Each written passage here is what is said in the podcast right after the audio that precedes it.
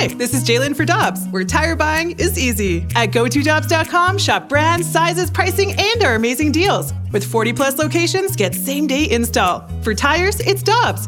For deals you can use, click on GoToDobbs.com now.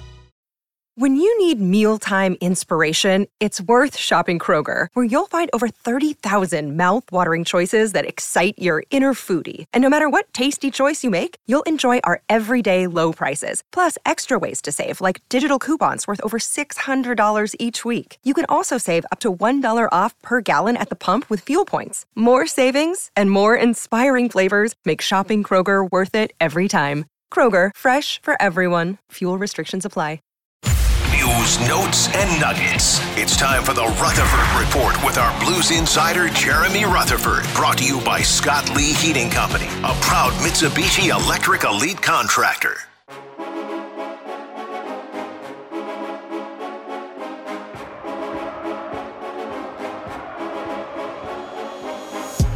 It's Fastlane on 101 ESPN 304. Your time check is brought to you by Clarkson Jewelers, an officially licensed Rolex jeweler. Brad Thompson is with me for the 3 o'clock hour, filling in for Jamie Rivers today. And uh, Dan McLaughlin is in the bullpen, ready to go. He's he's going to be here at uh, 4 o'clock, and he's got the, the final two hours. But let's head to our 101 ESPN celebrity line.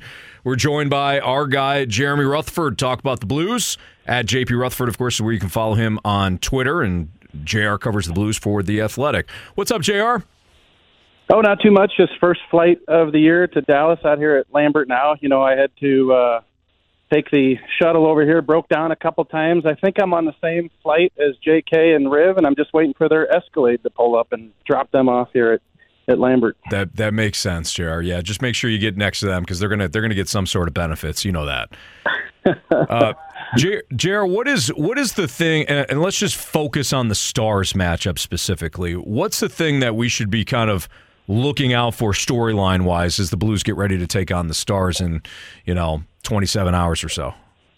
Yeah, I think it's something that Doug Armstrong touched on today. He had a little uh, media scrum 10 o'clock this morning and, and said what he's going to be looking for, Anthony and BT, is uh, the team playing together for each other, 30,000 feet up in the air. He's going to be watching to see if there's that team attitude. And I really do think that's the biggest thing. I mean, we can break down all the positions we want. We've done that for a few months now all the uh, competition, who needs to play well, things like that. Uh, but this team needs to put forth an effort. And I thought Doug was pretty upfront and honest when I asked him, "Is this a playoff team?" And he said he's eyeing that third place in the Central Division. He thinks that they can be in the middle third of the league, and uh, hopefully the upper side of that middle third. So to me, if the Blues are going to be that team, we've got to see that team mentality right out of the gate against this Dallas team. Yeah, that toughness is definitely going to have to show up. And, and one thing, JR, that I think is going to be, be tough maybe for a couple of guys. Look, you've got Kyrou and Thomas both starting their big eight year deals. What do you think it's going to be like for these guys now being the hunted? When somebody's game planning for the offense for the Blues, it's Kyrou, it's Thomas, and it, like it, they don't have the veteran guys to lean on when it comes to that. How big of an adjustment do you think it is for those two?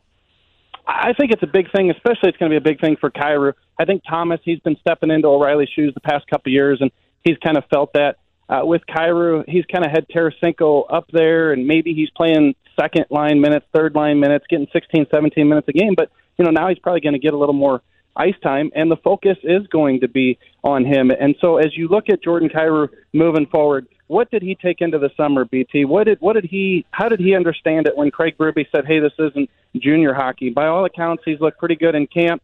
He's also, uh, you know, tried to improve the maturity, the the professionalism. You know, there was a lot of talk at the end of the year. Justin Faulk being one of those veterans who said that we let that slide, and I think Kyrou was one of those guys.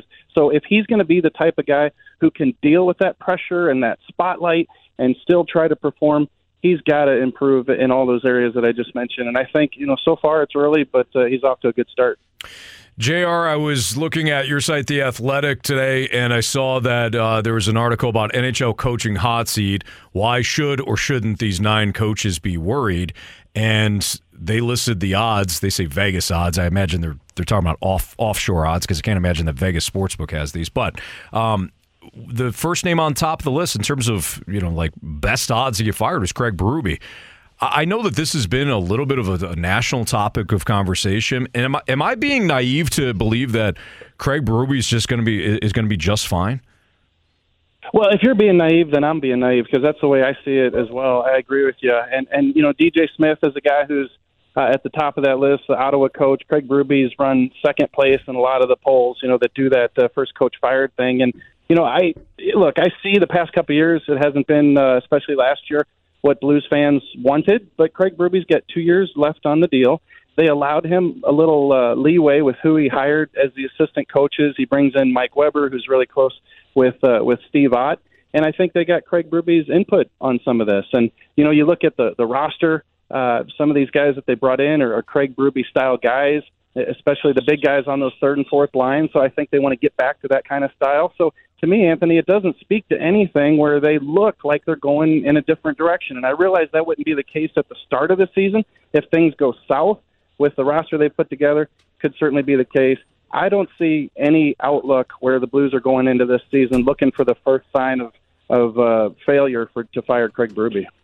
So, JR, how do you evaluate Craig Berube this year? I mean, is it simply wins and losses? Is it the identity if the team plays like you want them to? Is it defensively if they are sound like they should be and doesn't look anything like last year? Like, like how does that look? Where is that grading scale for him?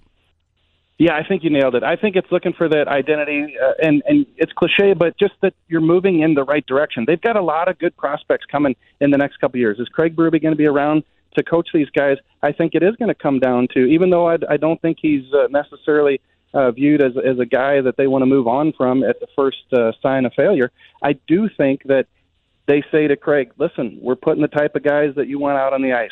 We're playing the style that you want to play. You got your assistant coaches. We got everything the way you like it. Now, if we see a team that's not competing and not doing the things that we want to see, then, then certainly they could go in a different direction. So I think that uh, if you if you look at the big picture, that's what Craig Berube's team this year has to show them, and I think that's why the emphasis from Craig Berube and also some of these leaders like a Brayden Schenn, you know, it's nothing but pride, work ethic. Those are the types of words they're using. I think that's the type of team they want to be. And if they don't show that, then that's where I think you could start to see reasons why there could be a change with uh, Jeremy Rutherford. It's the Fast Lane on 101 ESPN.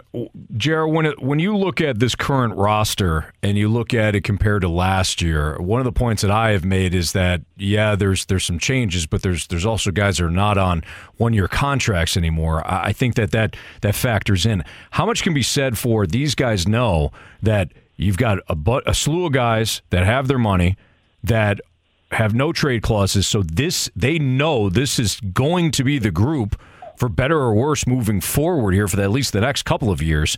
How much do you think that impacts the, the players on the ice? Yeah, that's a definitely a fair point. I mean, when you look at some of these guys, you know, four years for Krug and Faulk, and Leddy's got three years left. You know, some of these guys, uh, Kyrou, Thomas, younger guys, they've got the long-term deals. Parayko still got a lot of years. There's a lot of term, and you know, there's something to be said for that. I, I really do agree with that, Anthony. That uh, you know, how much can things change in the next couple of years if these guys don't perform well, but yet still have that term? Here's what I fall back on. Doug Armstrong has said it a million times that if he wants to make changes, he'll make changes. And I realize he didn't make that happen with Torey Krug this year, and he wanted to. Torey Krug invoked that no trade protection. But I think if we get into another off season next year where the Blues miss the playoffs this year and they don't show these things that we just talked about with a Craig Berube style team, I think Doug Armstrong is going to find a way to move a couple of these guys out. They might not get what they should for some of these guys, but I think that Doug Armstrong is going to explore those options and try to move some guys. JR, I know that we probably talked about this all off season long, but uh, act like I wasn't paying attention. I was, but just act like I wasn't. Um, why is this? Just explain to me, or Blues fans as they're eagerly watching this game tomorrow against Dallas, explain to me why and how this defensive core is going to be better than they were a year ago with essentially the same pieces.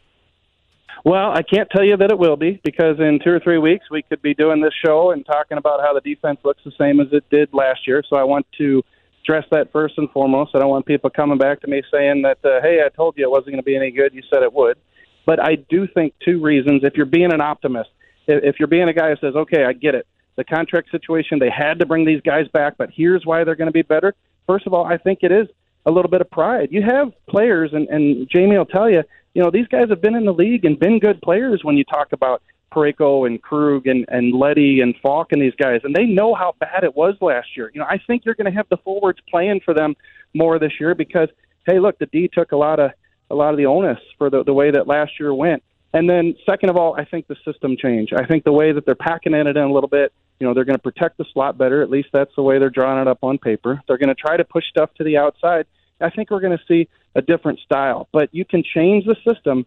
You still need guys to make the plays, to block the shots, to get in the corners, to do these things. That's why, you know, you talk to Mike Weber, uh, and, and people will tell you that Mike Weber is a guy who who gets his guys to play for each other, and so that's what we're going to need to see. So to me, it's the pride factor, and it's the the, the change in scheme that I think could make this defense better, even though there weren't any changes in terms of personnel. Jr., we know you got a flight to catch, so good luck covering uh, the Blues tomorrow night, or have fun. And you know we're going to be looking forward to your your first recap of the new NHL season, and we'll talk to you again next week. Yeah, for sure. We'll talk to you guys later.